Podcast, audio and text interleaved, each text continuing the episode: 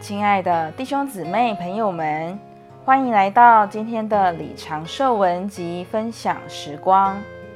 今天的信息要跟大家分享，人里面有灵。在罗马书九章二十一节，这里说到神创造人的时候，将人做成器皿，人是泥土做的器皿，却命定得尊贵的荣耀。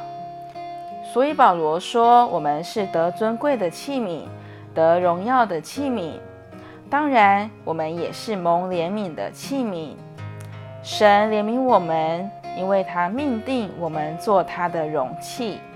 可口可乐的瓶子是受造的器皿，要盛装可乐。人不是可口可乐的瓶子，人乃是神的瓶子。人是泥土造的瓶子，但这瓶子与可口可乐的瓶子不一样，这瓶子里面有个美妙的东西。在创世纪二章七节说，神创造人时，用地上的尘土造人的身体，并将生命之气吹在人的鼻孔里。创世纪二章七节的气，原文与箴言二十章二十七节的灵是同一个字。箴言那里说到人的灵，这证明吹在人鼻孔里的生命之气就是人里面的灵。神将生命之气吹到人里面，因为人需要灵以盛装神。就像收音机里面有接收器，所以能接收、盛装并发表来自空中的电波。收音机的外壳不够好，还需要里面的接收器。我们里面也有接收器，这接收器就是我们的灵。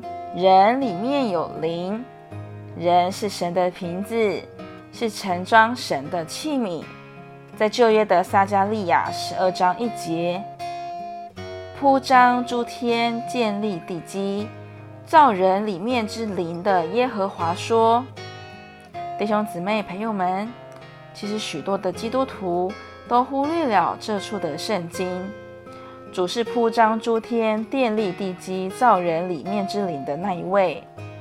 在这里可以看见，诸天、地和人的灵是三大象。弟兄姊妹朋友们，你领悟了吗？你里面有个东西与诸天和地并重吗？就是你的灵。你有与诸天和地并重的灵。今天的分享时光，你有什么摸着吗？欢迎在底下留言给我们。如果喜欢今天的信息，也欢迎分享出去哦。我们下次见。